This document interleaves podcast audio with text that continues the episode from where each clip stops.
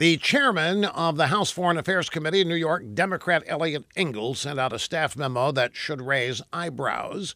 He instructed his staff to warn foreign officials that spending money at Trump owned properties could violate the emoluments clause of the Constitution.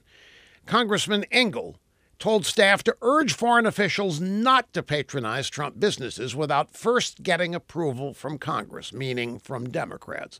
Now, Democrats have already lost two big anti Trump emoluments cases. Just last month, a federal appeals court ruled that the case didn't even belong in the courts, which were created to resolve real cases and controversies, not Democrat talking points. Yet here is a Democrat chairman using his position to unilaterally overturn a couple of court decisions. It's settled law, right?